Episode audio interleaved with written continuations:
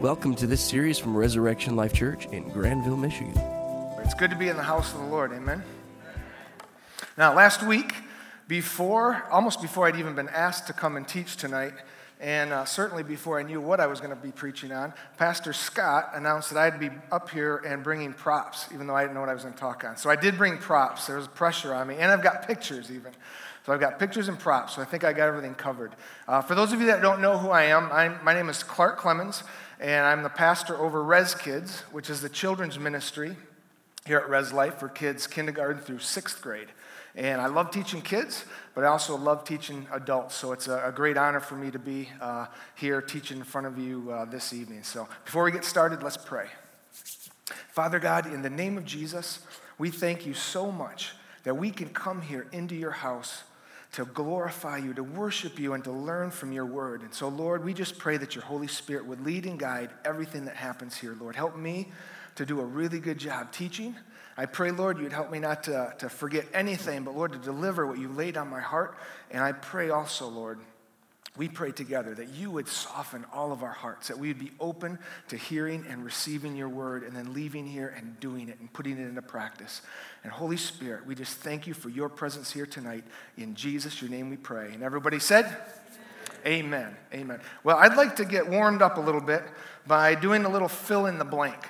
So I'm going to give you some fairly famous phrases, and then you fill in the last word or two, okay? These are pretty basic, but again, just to get warmed up. So um, first one is, is don't put all your eggs in one basket, right? Actions speak louder than, right? We want to kill two birds with one stone, all right? And then the last one, imitation is the sincerest form of flattery.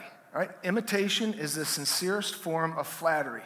Now, in the verses that we're going to look at tonight, which come to us from Philippians chapter two, verses one through eleven, in those chunk of verses, the Apostle Paul was writing to the brothers and sisters in Christ at a church in a town called Philippi, a city, and he was telling them, as we're going to find out, I want you to imitate Christ, imitate Jesus, be just like him.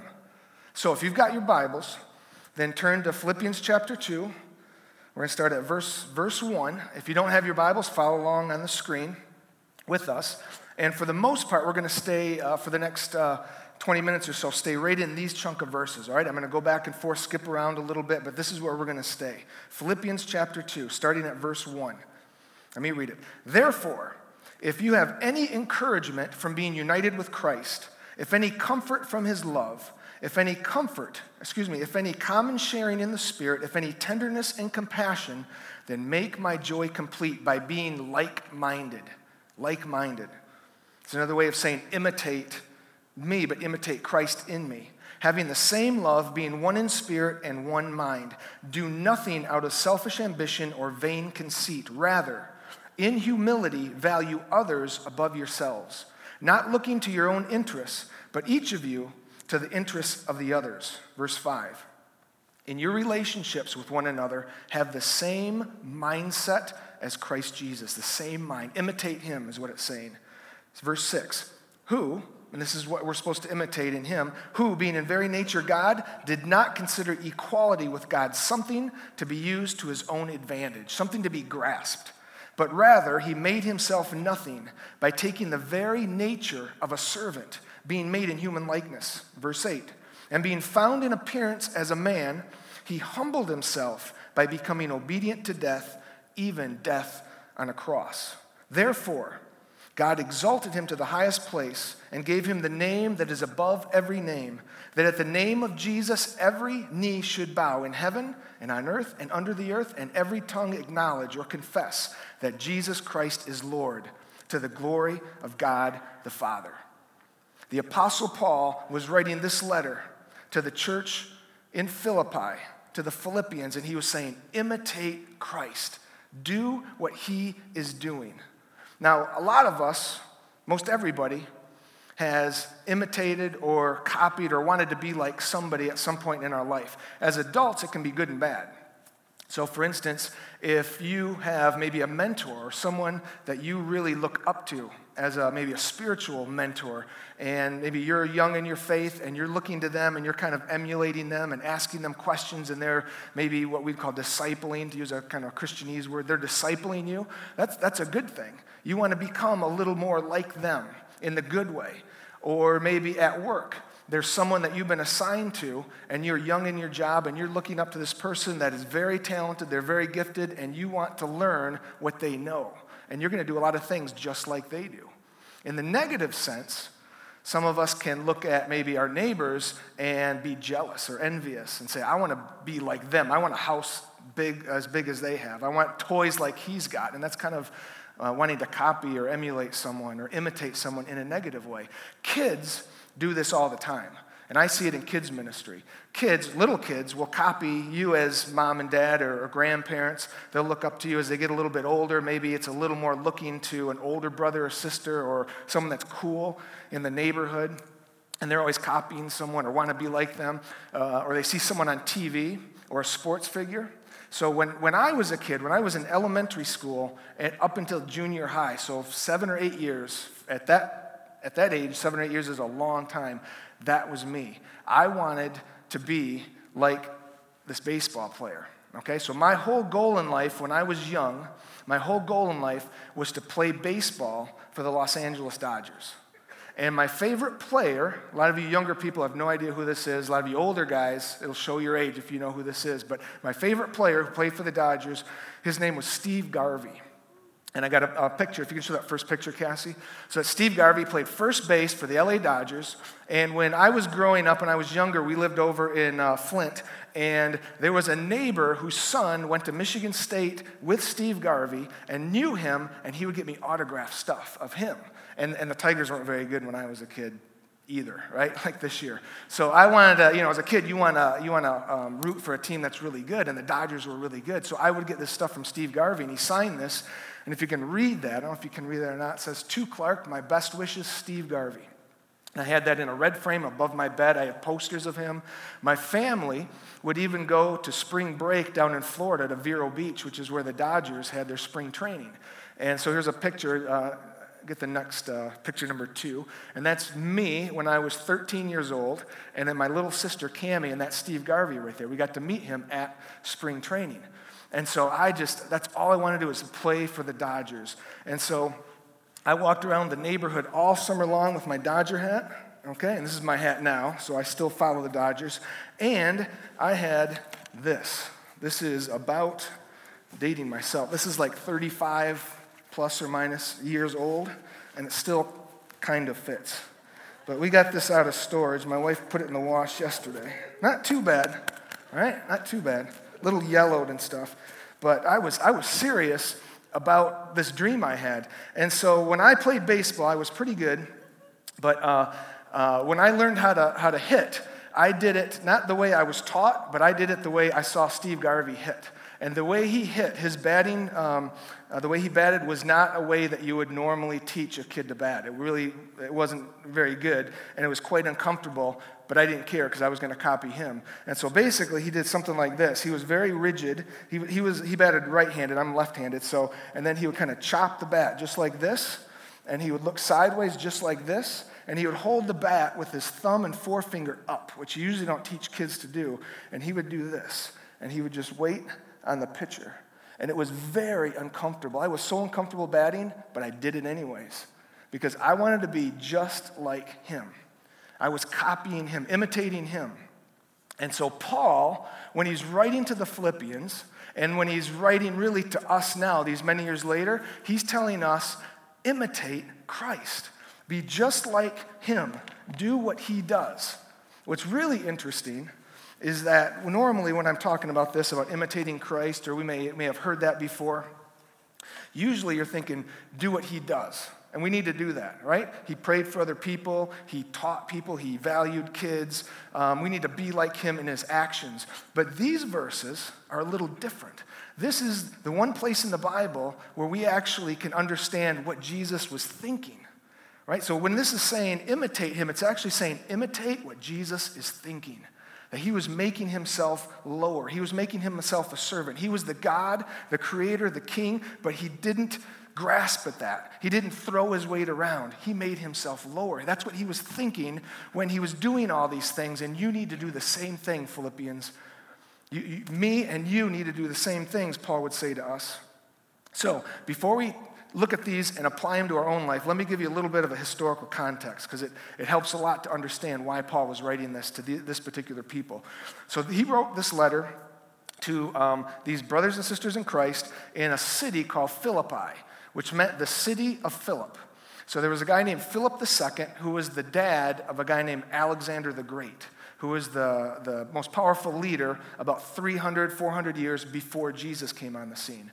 And so they established this very important city, and then after a couple hundred years, the Romans took over and, and made it even more important.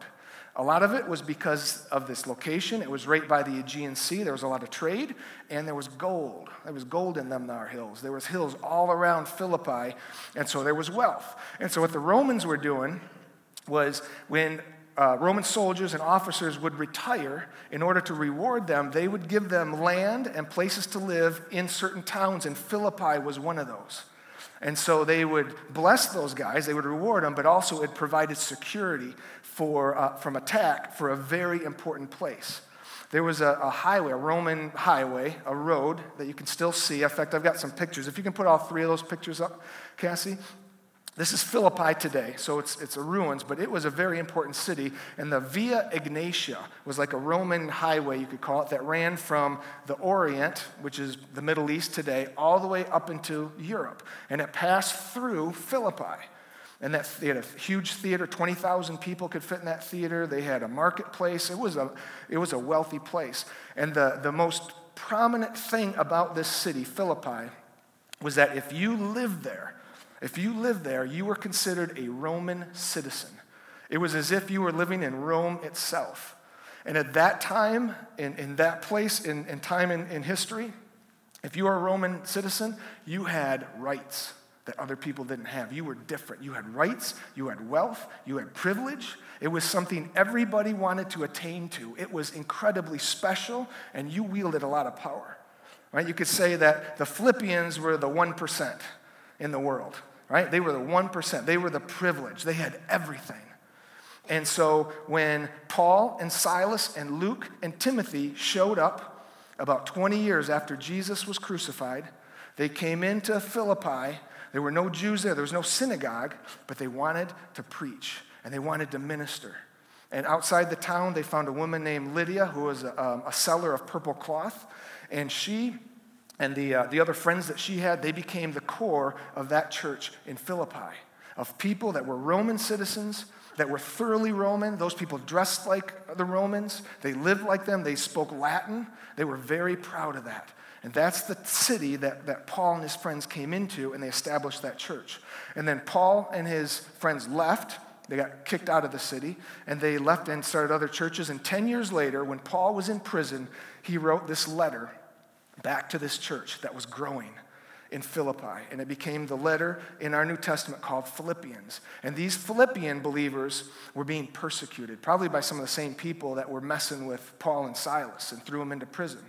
And they were being persecuted, and even from within, they had certain Christians that wanted them to go back to Old Testament law. And they had other Christians saying, you know what, you can live for Christ, but you can serve these other gods, and you can do whatever you want with your body and still serve Christ. They had all these things coming at them. And it was into this, this situation that Paul writes this letter. All right, so now let's read it again, and let me kind of break it down a little bit, uh, a little bit for you in light of what we just learned, okay? So Philippians chapter two, I'm going to start at verse three this time.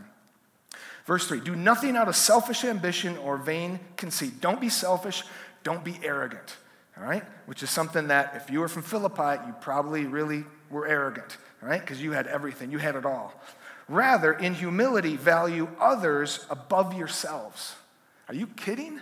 In a place like that, in the world at that time, when, when you had all these other conquered peoples and you were better than them, and you were wealthier than them, and you were smarter than them, Paul is saying, and value others above yourself, and not looking to your own interest, but each of you to the interest of others. And then in your relationship with one another, have the same mindset as Jesus Christ, who being the very nature God, did not consider equality with God something to be used to his own advantage. Rather, he made himself nothing by taking the very nature of a servant. A servant.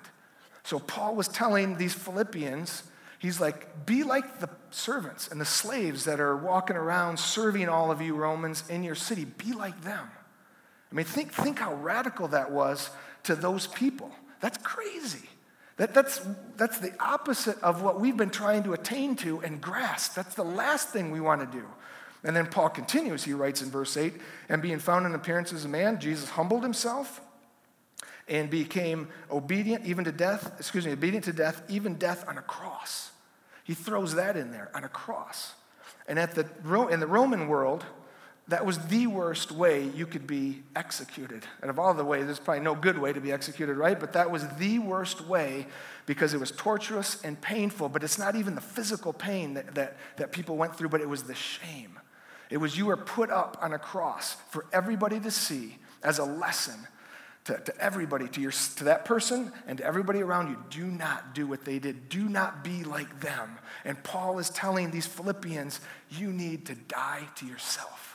That is radical, countercultural. It was the opposite, diametrically opposed to everything those people stood for. And yet, Paul is calling them to that.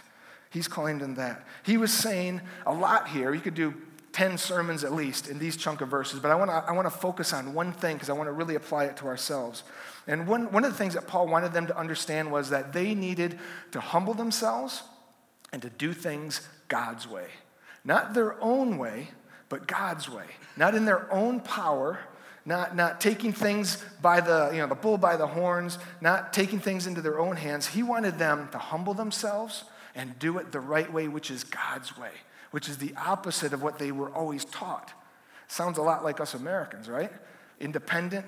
We we we take the bull by, by, by the horns. If we work hard enough, we can do this, we can do that. I can have it my way.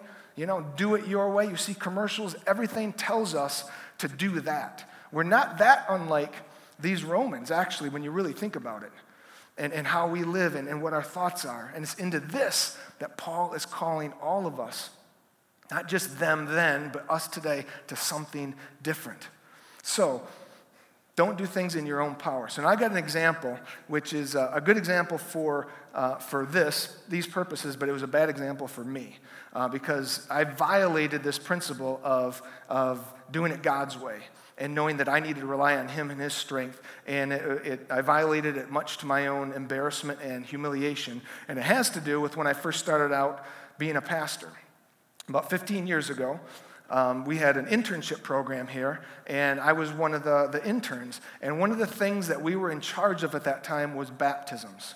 And we would have, one of us would be put in charge, would be the lead pastor in charge of it, and then there'd be an assistant pastor, not just in the tank, but beforehand in the in the um, the side room. This is when we were down in the old sanctuary. Some of you might remember that.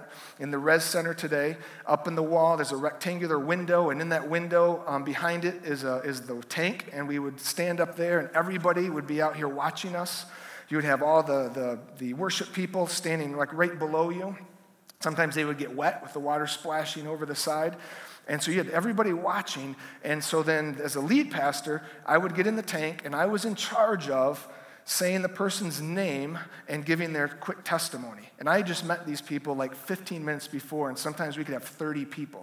And I had to remember their name and, and pronounce it correctly, and then within like my own notes of like five words, try to remember what their brief testimony was, what God did in their heart, why were they getting baptized. And so we would do this, and we were brand new. We weren't used to speaking in front of people, which which for me at that time was was pretty terrifying in and of itself. So there's a lot of pressure on us. And um, and so um, about the second time that I did that, we got up in the tank, and people are coming down, and I'm reading their names, and I'm starting to um, uh, talk about testimonies. And then the the worst thing that could ever happen to somebody that's speaking in front of people happened to me. Now, The, the, that afternoon, let me back up, that afternoon, my family and I had been invited over to uh, a family's house that had a pool, and there was a pool party with other families, and uh, it was in July, it was warm, it was nice, and I lost track of time. And so by the time I realized I needed to get back to church, because I was in charge of doing the baptisms that night, it was running pretty late. I was cutting it really close. But I'm driving in, and I'm thinking, you know what? I've done this before. I can do it again. I don't I don't have time to pray. I don't need to, to you know, really make sure that, that you know, the Holy Spirit's working in me and, and helping me to have peace because I'm kind of nervous. I, I don't need all that. I can do I can do this. And so we went through the whole process and got everybody ready, and you get up in the tank. People are coming down into the tank. I baptized about, I don't know, I think it was about twenty, twenty-two people. I baptized about fifteen of them, almost done. And I say a guy's name, say his testimony, and I turn to him, and I totally blanked out. In the easiest part of any baptism, where I'm supposed to say, by your profession of faith, we now baptize you in the name of the Father, the Son, and the Holy Spirit. In Jesus' name we dunk them. I forgot. I forgot what to say. I blanked out on the Trinity, of all things, right? And, and and I didn't know what to say, and I stumbled over my words, and uh, Ron, Pastor Ron, was looking at me like he didn't know what to do. And I remember Pastor, I remember Pastor Bobby at that time, some of you remember him, was overseeing interns. He was looking at me like he wanted to wring my neck. And I had forgotten. I could not remember for the life of me, and I babbled something out, and we just threw the person down real quick and got him out and got him out and, and up the stairs. And another person's coming down. So now the next person's coming down, and as I'm reading their name and as words are coming out of, out of my mouth about what their testimony is, I'm racking my brain. What am I supposed to say? I can't remember this. And, and three times that happened in a row. And it was so embarrassing. I wanted to just crawl into the tank and just and just disappear. For whatever reason, after the, I think it was the last person got in there, it, it just came back again. But the damage had, had been done, and it was very embarrassing. The next day at church, I was like, I went into Pastor Bobby's office and apologized, but it was really humiliating. But it was all because I was going to do it on my own, in my own power. I was violating one of these things that are so basic in the Bible is don't do it your way, do it God's way.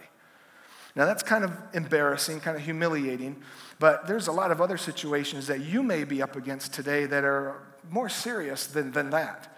You may have a, a relationship, and and uh, and someone wronged you. Someone really hurt hurt you. It could have been a spouse, or maybe your brother or sister, or maybe even one of your kids.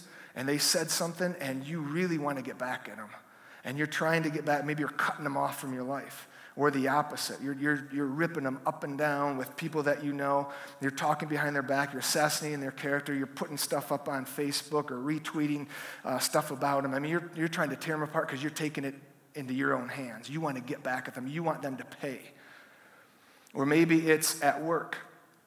You you really want to move up the ladder, but your way, the best way you know how to move up the ladder is by stepping on other people on the way up. Or to, to, to get a promotion or to be seen by others, you want to disparage or put down your coworkers so that you can look better in comparison. You're taking things into your own hands, doing it your own way. It could be even something like prayer.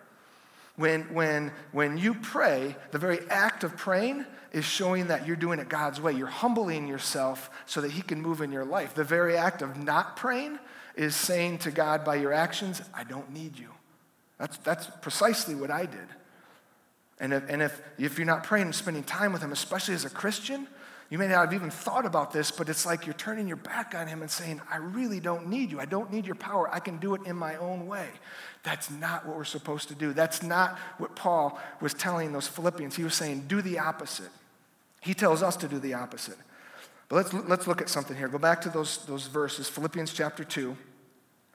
And if you can put up uh, verse nine, start at verse nine.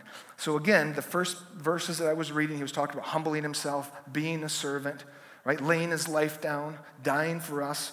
But then this, these next three verses. Verse nine says, therefore. So you look at what hap- what, what was written in the Bible before that. All right, it says, because he humbled himself, because he was a servant, therefore that, because of that stuff, God exalted him to the highest place and gave him the name that is above every name, that at the name of Jesus every knee should bow in heaven and on earth and under the earth, every tongue acknowledge or confess that Jesus Christ is Lord to the glory of God the Father. What Paul was saying is that when you lower yourself, then God's going to raise you up. That when you don't do it your way and do it God's way, it'll end up working out better than you could have ever imagined. All right, so let me do a, um, a little... Uh, thing with my hands, I guess. like a, a, a, a invisible diagram, okay? So a lot of a lot of us think we can do things on our own. Like whatever situation it may be, everyone's dealing with a different situation. Think about what it may be in your life, but I'm going to do it my way, and I'm going to get it done in the way that I know how, and I, I'm not going to consult God on it, right? I'm going to go it alone.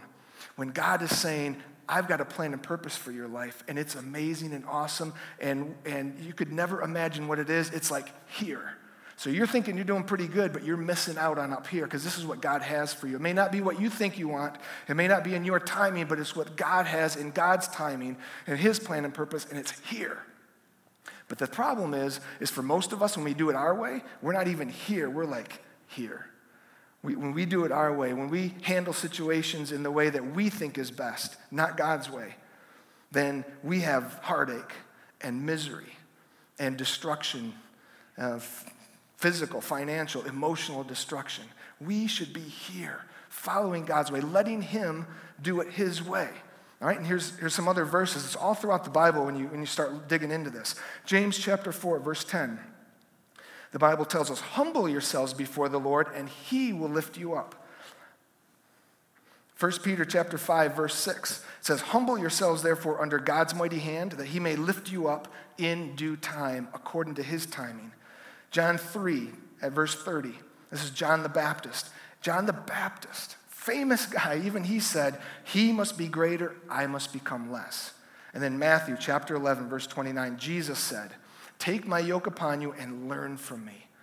It means do what I'm doing. Be like me. Serve others. Go low with me, for I am gentle and humble in heart, and you will find rest for your souls. Do it God's way. Do it God's way. So, how do you do that?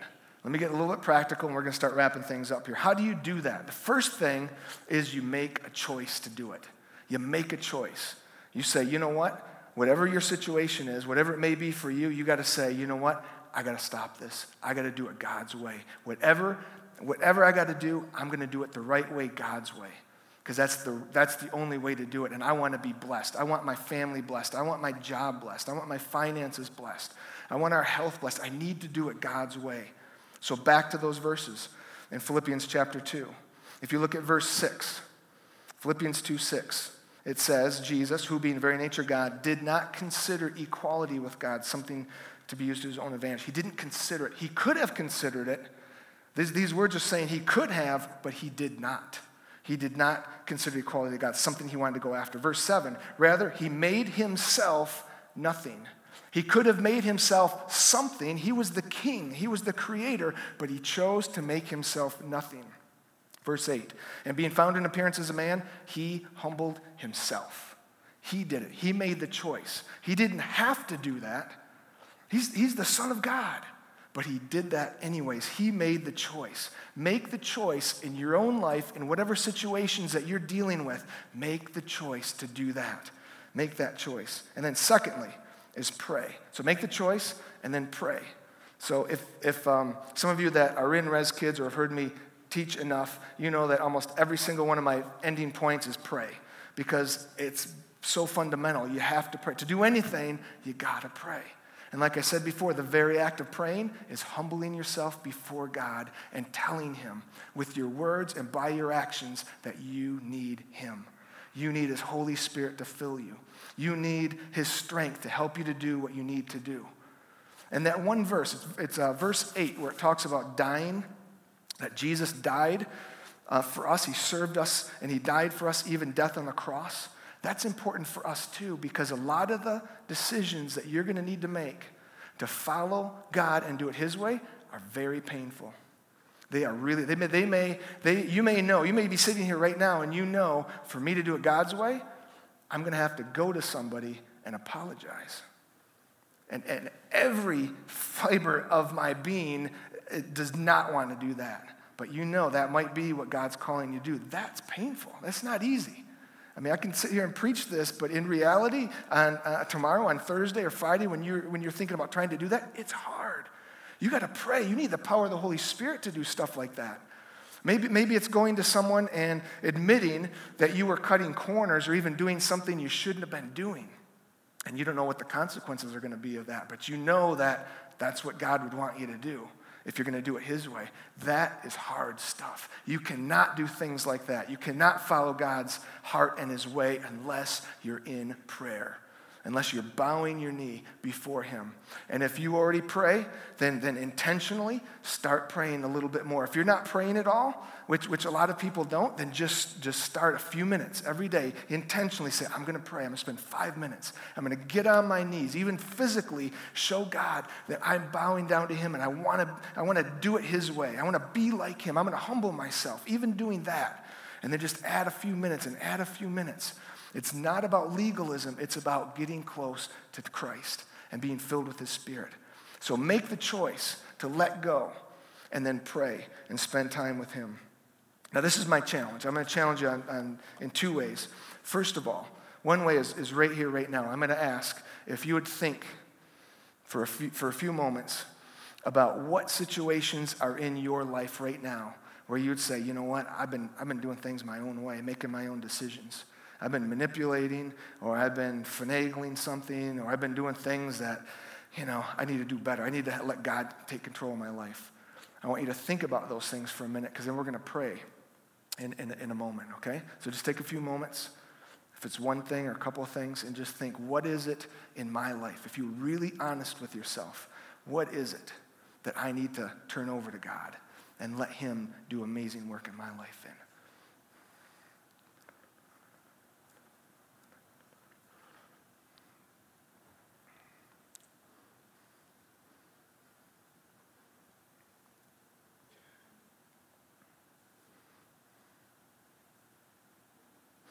Okay, now, I would just like you, on your own, to just pray. Just talk to God.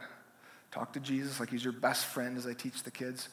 And, and tell him, I want to get rid of this. I want to do it your way. I don't want to do this my way anymore. It's just you and the Lord right now. You, you and the Lord, just for another few minutes again, and give that thing over to him. Say, take it. Take it, Lord. I want to do it your way. I want to, I want to walk out of here not having this burden anymore. I want to rest. I want peace. Even if it's hard, even if it's painful, I want peace and rest, and I want your Holy Spirit, so I'm going to do it your way. So just pray right now, just on your own.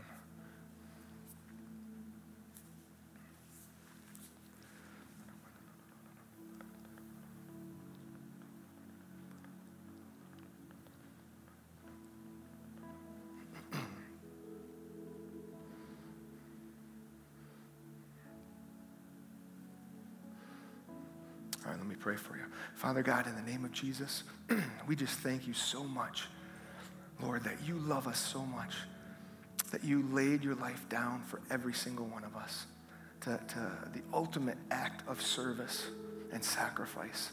And Lord, you're calling us to do the same thing. But when we do, then we will be raised up with you. Lord, help every single one of us in whatever situations we're facing to lose ourselves so that we can find ourselves in you. Help us, Lord, to, to, um, to give up on our own reputation and name so that we can have your name, the name that is above every name, that we can be in you. And we thank you for that. Lord, I pray that you bless every single person that's here. And, and give them the desires of their heart and help them in the tough decisions they need to make and lead and guide them in Jesus' name. Amen. Amen. So that's the first thing I want to challenge you to do, which we just did it. And if and if you're like me, when I was in church listening to something like this, I would want to go home over the next couple of days and really think through this thing and really pray and really process it for myself. That's very natural, at least for me. So I want to encourage you to do that. And secondly, though, secondly, is I want to challenge you over these, these days that we've been fasting and praying in January to look at the calendar and say, you know what, I got eighteen days from now until February first. There's, there's Sunday, January thirty-first, and then February first is a Monday. In eighteen days, I want to challenge you to get close to Jesus. Start praying. If you've been doing it, then keep doing it. But if, if you haven't, now is the time to start. You're kicking the year off, two thousand sixteen.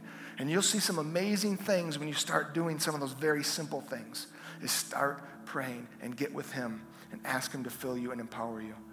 And then the last thing, the last chunk of those verses I want to hit on, and then we're done. Verse eight, Jesus, being found in appearance as a man, he humbled himself, and he became obedient to death, even death on a cross. That's the gospel. Paul is talking about the gospel, where Jesus served us by dying for us in the greatest act of love anybody could do for someone else, laying their life down, and he did that for us, but he didn't have to. We were the ones that should have been punished for our sins and our disobedience and turning our back on God, but it was him, Jesus, who had our sins put upon him, and he was punished instead of us. He took our place. He was our substitute. And the book of Isaiah in the Old Testament said that the punishment that was upon him brought us healing. And by his stripes, by his blood, by his death, we are healed. We are forgiven. We are set free. We have eternal life. Do you know that? Are you sitting here and you know that? Because just as I said, the very act of praying or not praying tells God whether you're dependent on him or not, so is the very act of asking God to forgive you of your sins and acknowledging, you know what? He did die for me, and I'm the one that deserved it, not him. The very act of acknowledging that and asking God to forgive you is showing him you're doing it his way. You're humbling yourself. And if God is doing something in your heart right now, we would love to pray with you. If he is drawing you to himself, maybe even before you came in here, maybe it's been all week, God's been working in you. And, and now even here, we would love to pray with you and just acknowledge that he is your Lord and Savior. He loves you. He died for you. And when you ask for forgiveness, the Bible gives a promise to all of us that he does forgive us. He cleanses us and purifies us from all unrighteousness. If that's you, if you want to pray with all of us, I'm just going to ask you to slip your hand up in the air where I can see it, and then we're going to pray. Is there anybody here? You would say, that's me. I want to pray right now. I want to know that Jesus is my Lord and Savior. Is there anybody here? I'd say, today is the day of salvation. Back there, thank you. Anybody else? Anybody else here? I'll give you a few more minutes. Okay, awesome. Well, we're going to all pray this together. And I've asked everybody that's watching online, pray this even at home. And you're just saying, I love you, Jesus, and I know what you did for me, and I want to follow you. I want to do it your way. Let's pray. Eyes closed, heads bowed. Say this after me. Say, Jesus, I love you, and I thank you that you love me, that you died on the cross for my sins. And I ask you, Jesus, to forgive me for all my sins. And I choose today to do my best to love you and to follow you and to do things your way for the rest of my life. In Jesus, your name I pray. Amen. Amen. Thank you for listening to this series. For more information, call six one six, five three four, four nine two three or visit us at res life dot org.